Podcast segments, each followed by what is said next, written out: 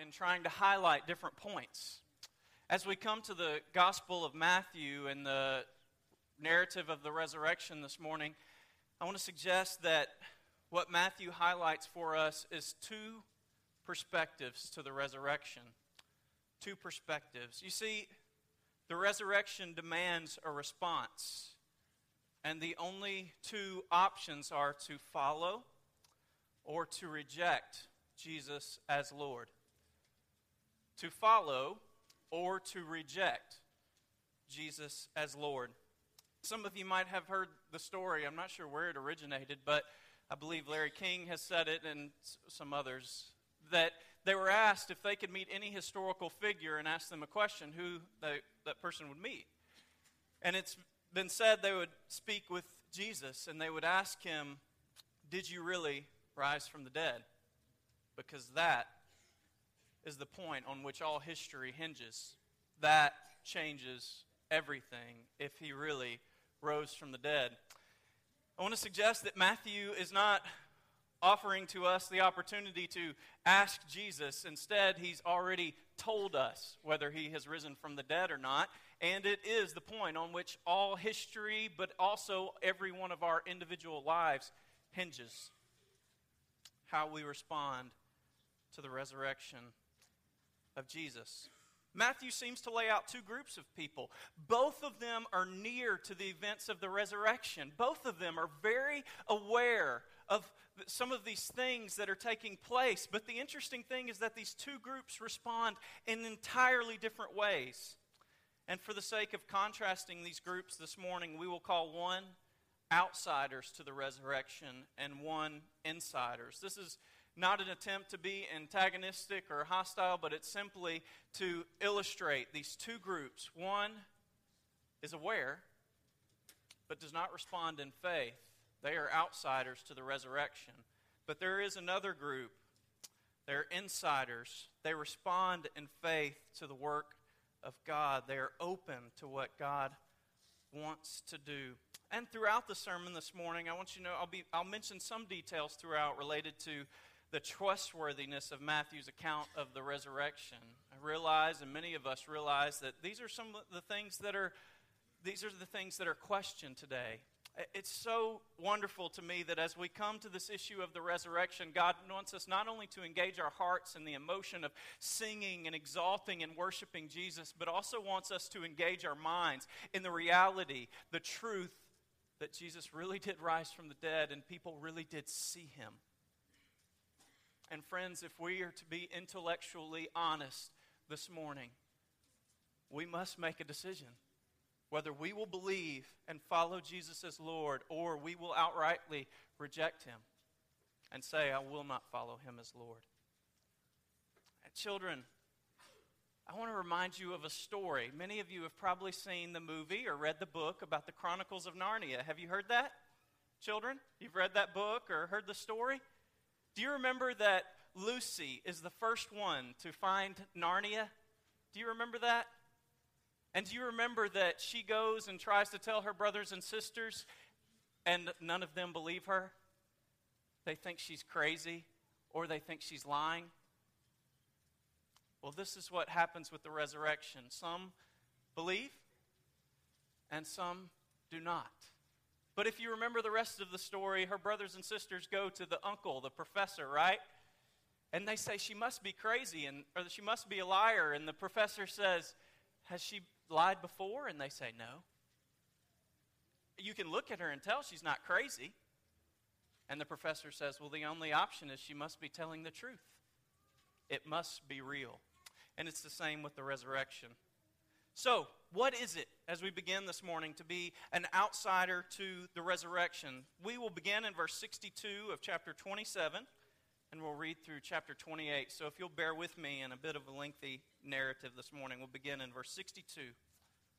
The next day, that is, after the day of preparation, the chief priests and the Pharisees gathered before Pilate and said, Sir, we remember how that impostor said, while he was still alive, After three days I will rise. Therefore, order the tomb to be made secure until the third day, lest his disciples go and steal him away and tell the people he is risen from the dead. and the last fraud will be worse than the first.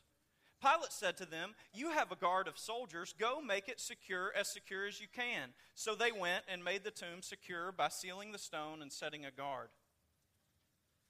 Now, after the Sabbath, toward the dawn of the first day of the week, Mary Magdalene and the other Mary went to see the tomb. And behold, there was a great earthquake, for an angel of the Lord descended from heaven and came and rolled back the stone and sat on it. His appearance was like lightning, and his clothing white as snow. And for fear of him, the guards trembled and became like dead men, corpses. But the angel said to the women, Don't be afraid, for I know you seek Jesus who was crucified. He is not here, for he is risen, as he said. Come see the place where he lay. Then go quickly and tell his disciples that he is risen from the dead. And behold, he is going before you to Galilee. There you will see him. See, I have told you. So they departed quickly from the tomb with fear and great joy and ran to tell his disciples. And behold, Jesus met them and said, Greetings. He sounds like a British man. It, it's, it's really chairete, it's not a British word. And they came up and took hold of his feet and worshiped him. Then Jesus said to them, Do not be afraid. Go and tell my brothers to go to Galilee, and there they will see me. While they were going, behold, some of the guard went into the city and told the chief priests all that had taken place. And when they had assembled with the elders and taken counsel, they gave them a sufficient sum of money and said, Tell people, his disciples came by night and stole him away while we were asleep. And if this comes to the governor's ears, we will satisfy him and keep you out of trouble. So they took the money and did as they were directed. And this story has been spread among the Jews to this day. Now the eleven disciples went to Galilee and to the mountain in which Jesus had directed them. And when they saw him, they worshipped him, but some doubted. And Jesus came and said to them, All authority in heaven and earth has been given to me. Go therefore and make disciples of all nations, baptizing them in the name of the Father, the Son, and the Holy Spirit, teaching them to observe all I've commanded you. And behold, I'm with you always to the end of the age. Will you pray with me? Father, we thank you for your word that gives us instruction about your work. God, we pray that you would give wisdom to our hearts and our minds this morning, that we might behold the glory of your resurrection power. Father, that we might behold what it is you would want to do in our lives every single day as you remain with us always. Jesus, open our hearts and our minds to believe you and to trust you as Lord. In your name, amen. Amen. What is it to be an outsider to the resurrection? First, I would suggest that outsiders are stubborn to the work of God. Outsiders are stubborn to the work of God. You see this first in verses 62 through 66. You see, before the resurrection has even taken place, before anything has even happened, the Jews have made up their minds that if anything happens, it can't really be a miracle of God. There has to be some other explanation. It says that they go to Pilate and say, This man said after three days he will rise. Therefore, order the tomb to be made secure until the third day, lest, and here's their plan, and here's what will be their lie his disciples go and steal him away and tell the people he's risen from the dead. And they say the last fraud will be even worse than the first. And so Pilate tells them, Well, you've got a guard of your own. Go, make the uh, tomb secure, seal it, do whatever you need to do. And so, what these men do is they reject the resurrection. They've got it made up in their minds that it's impossible that God would do something miraculous here. They're confident that if anything happens, there's got to be an, an, another explanation than God really brought him from the dead. There's got to be another explanation. You know, on one level of application here, it might not be for the same purposes but we find this rejection of the supernatural frequently in our day. There's the, there's the circular argument it didn't happen because that doesn't happen. And so people have made up their minds that the resurrection is impossible before they even know anything about it. And I would just say that it'd be a shame to miss the truth because of a falsely held assumption that that doesn't happen. So, if, there are some in here who doubt these things, a, a skeptic or whatever you may be, I would just encourage you this morning to explore this possibility that it could be that someone really did rise from the dead. You see, these outsiders are stubborn to the work of God. They resist it. It is completely impossible that God would do such a thing. But there are other levels of application here. You see, it would be quick for uh, Christians could be quick to say, "Well, that's not me." But Christians need to be careful about having their minds made up about the way God works. We need to be open to unexpected uh, displays of God's leading, of God's conviction of sin, or whatever it might be. The point is that these men were stubborn to anything that God might do that would be outside of their understanding. And, the second display of this, that they're stubborn to this work of God, is what happens to the soldiers when the angel appears. You see in chapter 28, in the first few verses, it says, There was a great earthquake. An angel of the Lord descended from heaven and came and rolled back the stone and sat on it and it says his appearance was like lightning. But for fear of him, the guards trembled and became like dead men. It literally says they became like corpses. But the interesting thing here is the contrast. Again, Matthew's presenting a contrast between those who are outside and those who are inside. The interesting thing is they become like corpses, but the women who see, see the angel, while they're surprised and they're afraid, the angel says to them, Don't be afraid. You see, there seems to be a way in which God will interact with people who are open to his working, but a different way that he works with those who are completely closed off to his working. To the guards, the angel says nothing, they just become stone cold. But to the women, he says to them, Don't be afraid. And he begins to share with them this good news. You see, God approaches the women who are open to his work. They're surprised, but they're open to whatever God would do. But these men who are closed off, their minds are closed, they're not even open to it. They say nothing to them. Nothing to them.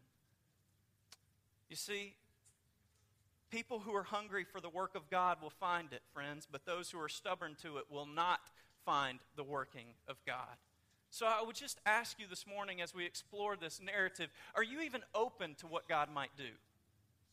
Is your heart even sensitive to the possibility that God would want to work in your life through His Son, Jesus Christ? That He would want to reveal Himself to you? I would urge you this morning that your heart would be tender and open to whatever God might want to do.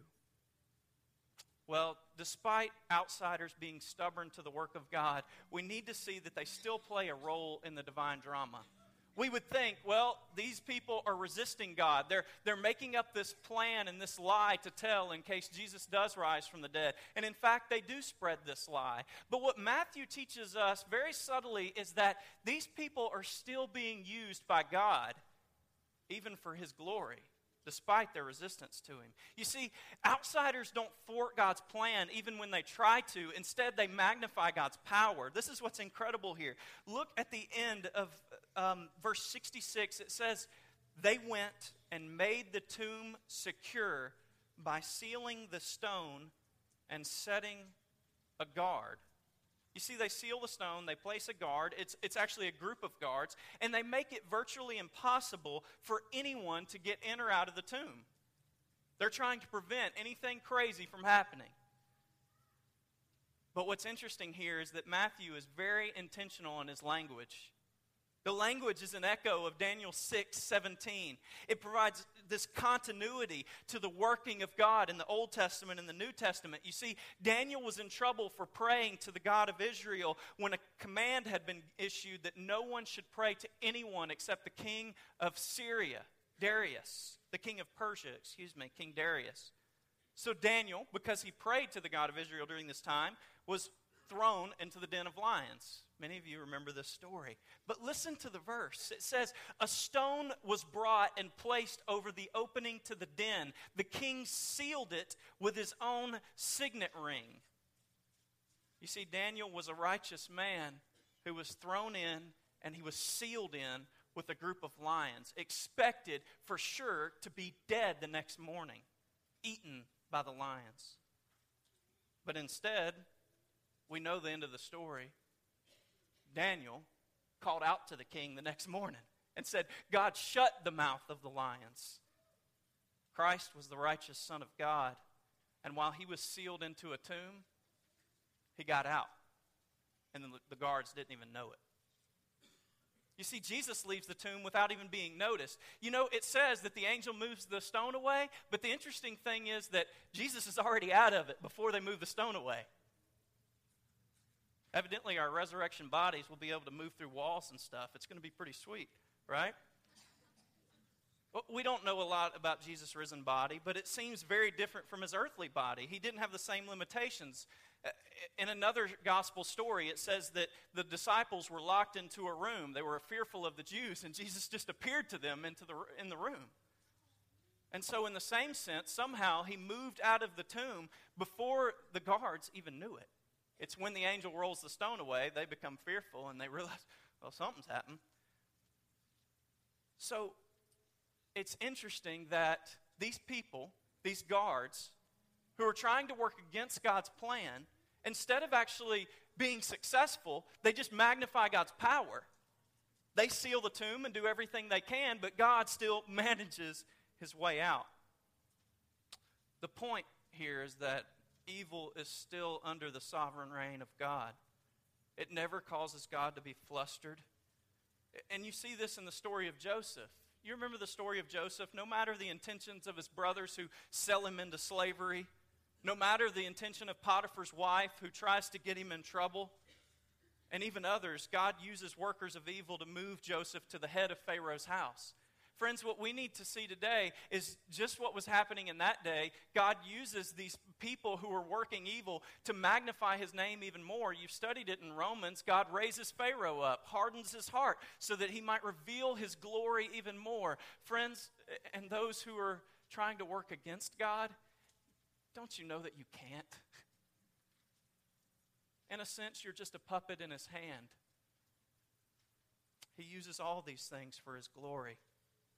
Christians, we don't need to be frustrated by evil while we long that it would cease.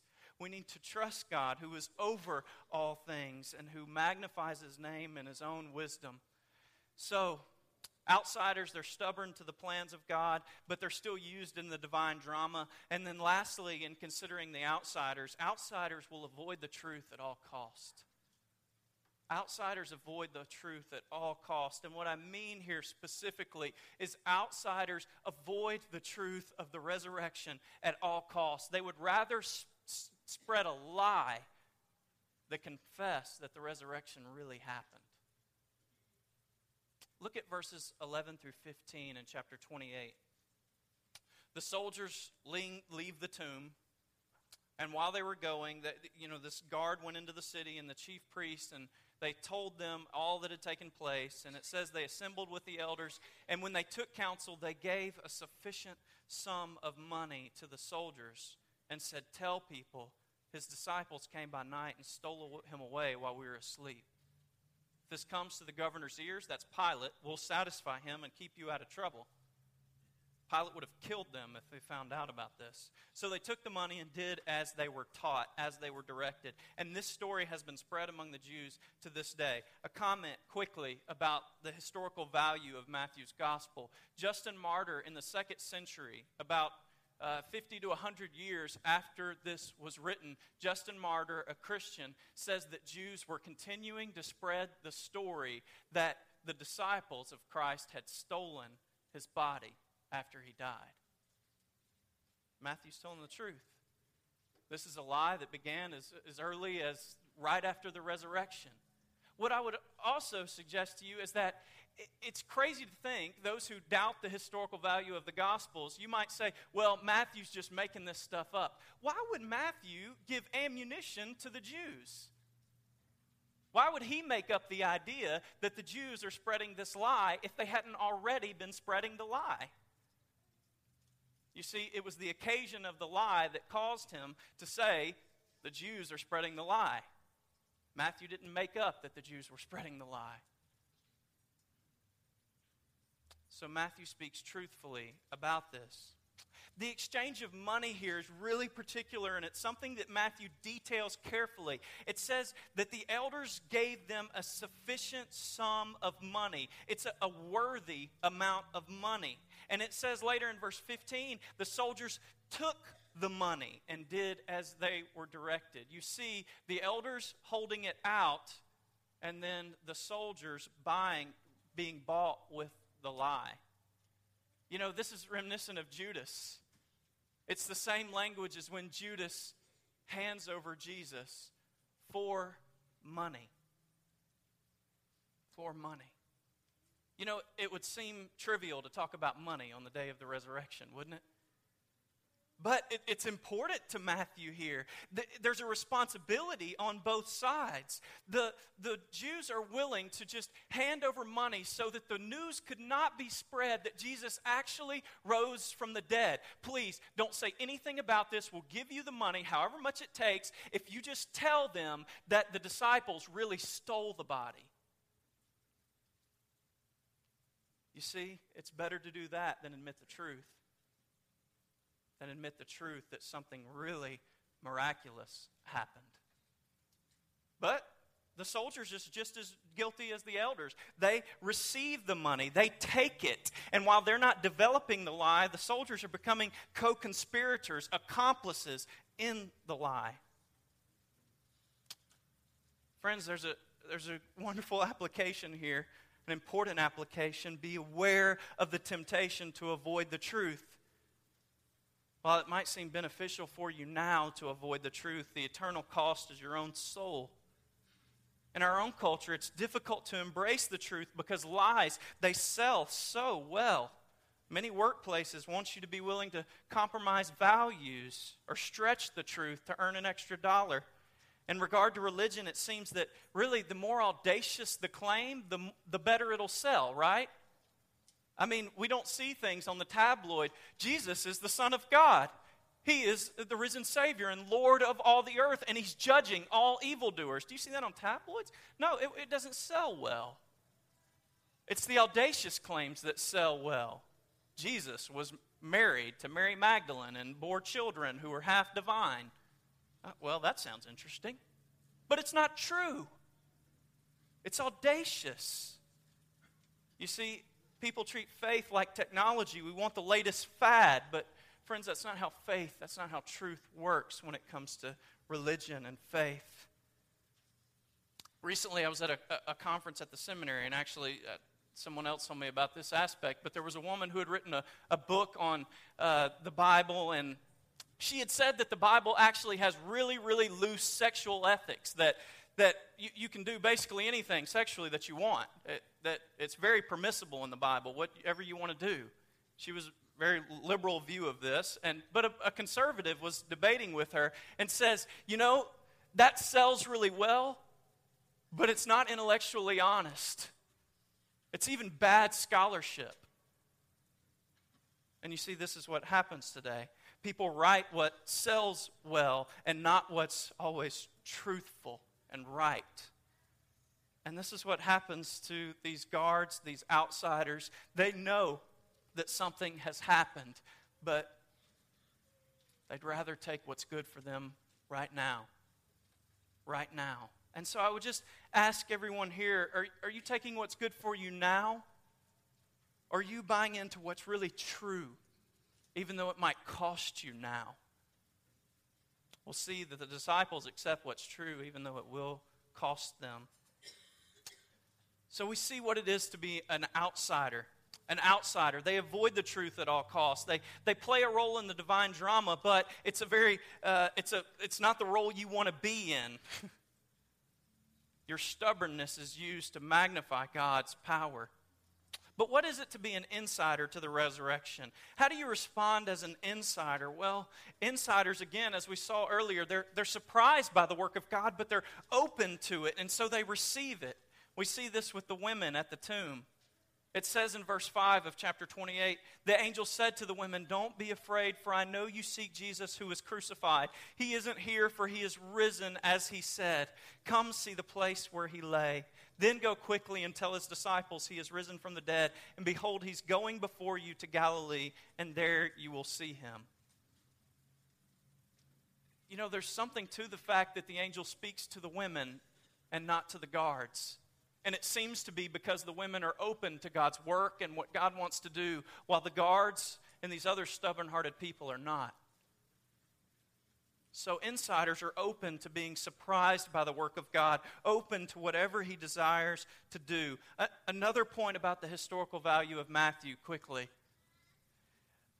Women, unfortunately, this is nothing against the women here today, but we're not seen as very reliable sources during this time.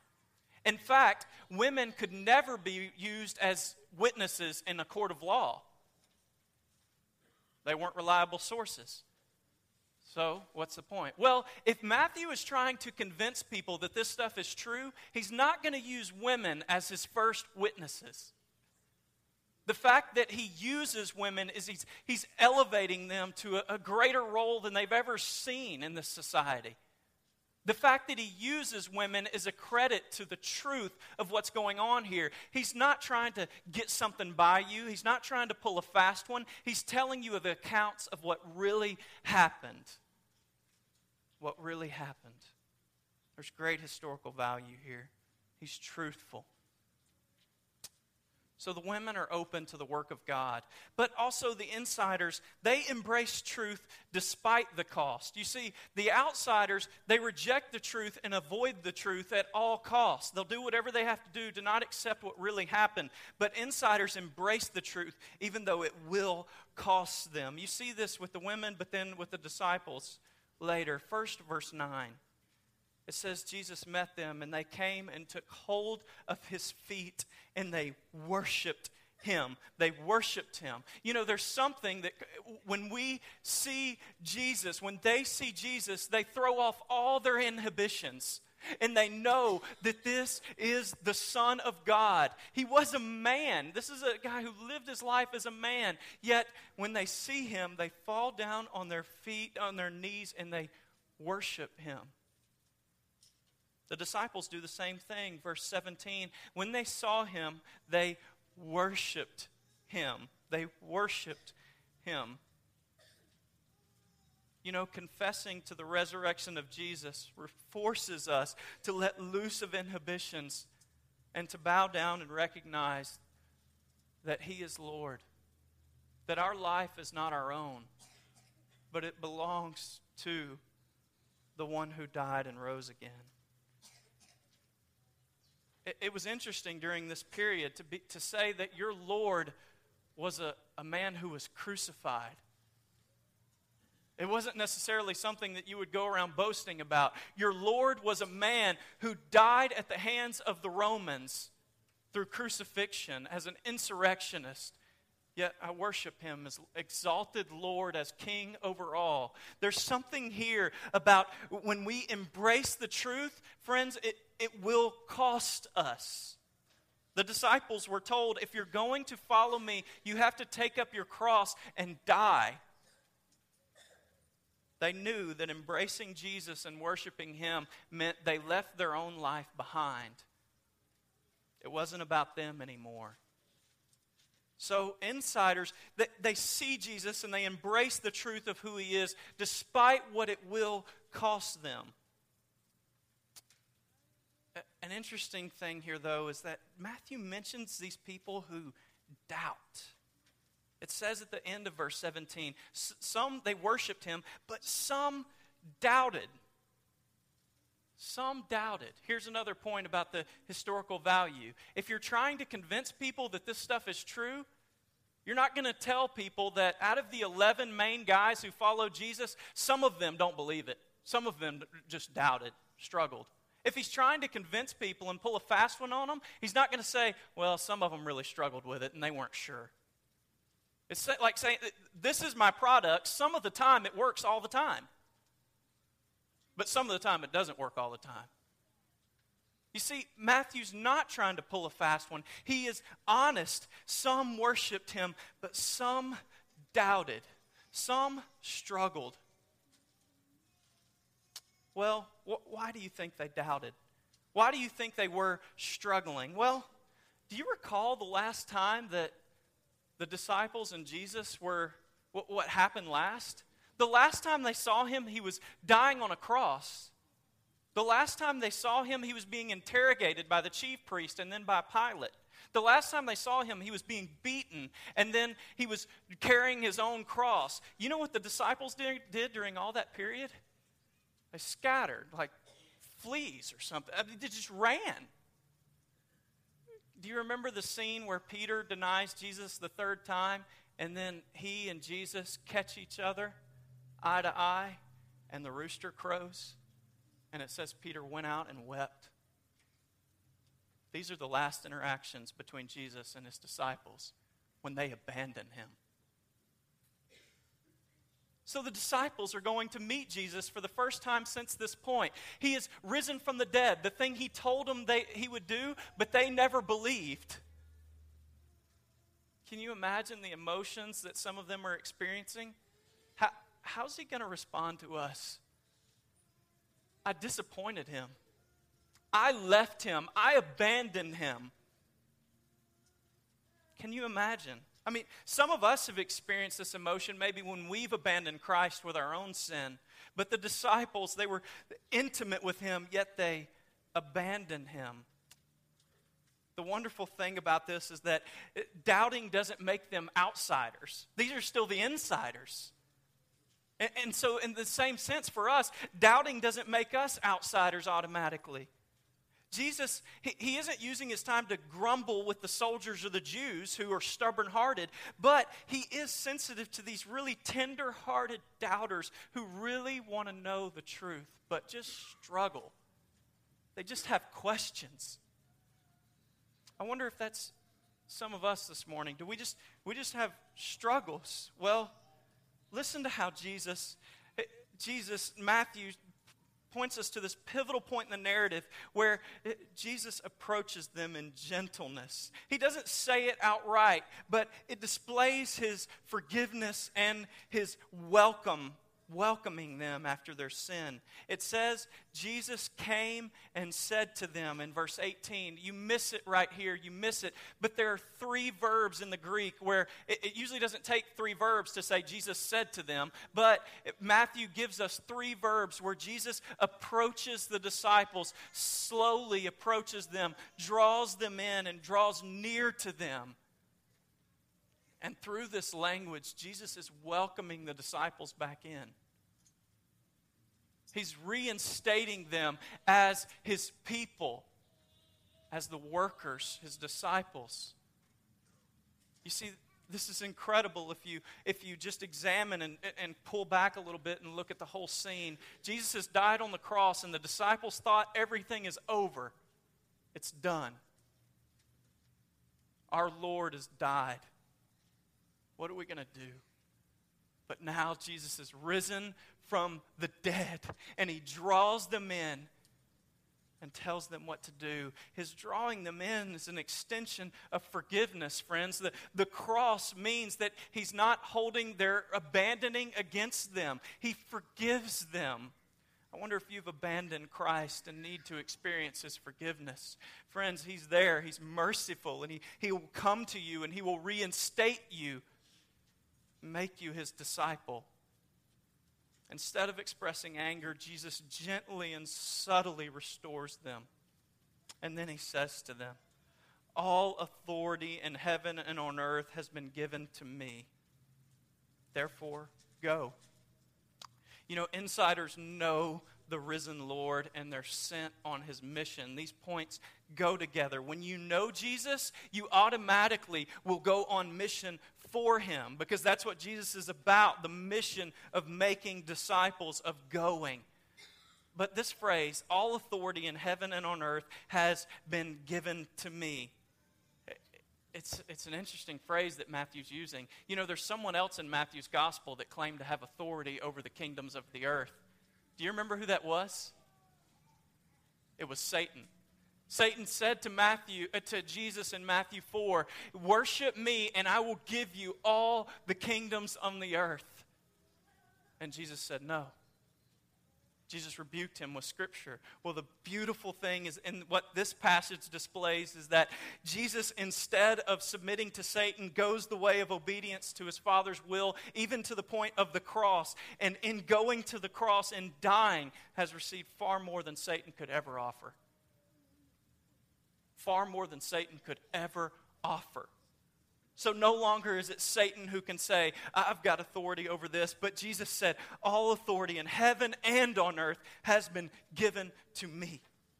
He's Lord over all. You see, we, we can trust Jesus' power, his authority over all things, over our lives and everything that happens in our lives. We can trust it. But we can also trust his example, friends, that as we resist Satan's false promises, we will give, be given far more through obedience to Christ. We will be given far more through obedience to Christ. Are you fearful of leaving your life of sin? Don't be fearful. Are you fearful of what you'll lose in leaving your life of sin and turning to Christ? Don't be fearful. The riches far outweigh everything you'll ever lose. Everything you'll ever lose. I would urge you this morning to follow the example of Christ, to turn from sin, to turn from Satan, and follow Jesus, the way of the cross, to even die and find at the right hand of God f- pleasures forevermore that far outweigh anything you can find in this world. Anything you can find in this world. Well, what is the mission? And we will close. He says, Go and make disciples of all nations, baptizing them in the name of the Father, the Son, and the Holy Spirit. We are to make disciples. The church of the risen Lord is to make disciples. It's not converts. Be careful. It's not converts, it's disciples. And this means the disciples should expect no less of future disciples than Jesus demanded of them. And what did Jesus demand of those disciples? To die to die. You know, we sometimes feel like we get off easy in the American church. We, we just have it a little bit easier. But, friends, if we're to be a disciple, which is what he told his disciples to make, that means we must do what they did. We must die. We must die to ourselves to follow Christ we won't get off easy. It should be a constant question in our minds Am I holding on to my life for what I want? Am I letting Christ use me how he wants in his mission of making disciples of all nations? Listen, it, it says make disciples of all nations. There's so many excuses that we can make here. I, I'm so passionate about where I am. I don't think God has called me to go be a part of missions there. Friends, that's an excuse, and it's a bad excuse. Jesus said, Make disciples of all nations. That's how he's defined the mission. Well, or I give money, I don't go. Well, that's an excuse. Jesus said, make disciples of all nations, to all his disciples. He's called us all. So there will be some who are called to certain places. Some are gifted givers, and those are things to be celebrated. But God has called all of us to be engaged in some way in making disciples of all nations. And, you know, we have a team working in Uganda right now. This is just how God's mission works. We have a team in Uganda right now, and they'll work with those brothers and sisters there, and they'll come back and report to us about what God has done. And we will be excited, and it will reinforce our calling and our mission. It will challenge us, it will reignite passion in our hearts for God's kingdom. And this is how God works. This is how his mission works. And those who become disciples make more disciples. It's a multiplying effect. But finally, and I'll close, I know er, people are getting anxious. Some of us. Me too, me too. Insiders know Jesus' abiding presence. Insiders, those who witness the resurrection and who behold it and embrace it, they know Jesus' abiding presence. He says, Behold, I am with you always to the end of the age. You know, this, this comes from back in the Old Testament. It, God would call out these young people to follow him, or these people who felt very weak, like Moses and like Joshua, and say, You're going to be my messenger. You're going to lead my people. And Moses, Joshua both would, would feel incapable of doing what God wanted them to do. It was such a large task. And so, you know what God would say? He would say things like, Have I not commanded you, be strong and courageous? Don't be frightened, don't be dismayed, for the Lord your God is with you wherever you go. To Moses in Exodus 3:12, he says, "Moses, I will be with you wherever you go. I'll be with your mouth. I'll give you words to speak." You see, it's God's presence that empowers us to carry out his mission. And it's such a beautiful way that Matthew has framed his gospel narrative for us with the notion of Jesus' everlasting presence with his people. In 123, Jesus was called by the angel Emmanuel. You know what that means? God with us. He closes his gospel with Jesus saying, I will be with you to the end of the age. You see, we behold Jesus' presence among his people without his presence guiding us in the mission, empowering us for the mission, the mission fails and we fail. But he's promised to be with us every minute, every hour of every day from now until eternity to give us the strength we need to be faithful in his mission. Friends, this is his personal presence to each one of his disciples, but also his presence as we gather together as a body. Christ dwells in us, Christ empowers us. And it is the power and the presence of the one who's conquered death that goes with us as we seek to complete his mission. I pray that his presence to the believers here today would be comforting, that you would be reminded today that Christ dwells in you and goes with you as you seek to be obedient to him, that the power of the risen Lord dwells with you as you seek to submit to him. Have you failed? Have you, have you forgotten about his presence that empowers you, that, encom- that comforts you? Will you be reminded this morning? He is risen, and He's risen so that He might dwell with each one of us, among us. But also to the skeptic, to the unbeliever, whoever you are, wherever you are, what, whatever's going on, would you behold Christ this morning? What, what's holding you back? From, from accepting and from embracing the truth of the resurrection of the risen Lord, the Son of God, who would forgive you of your sins and who would be with you to comfort you through the rest of your life and through eternity.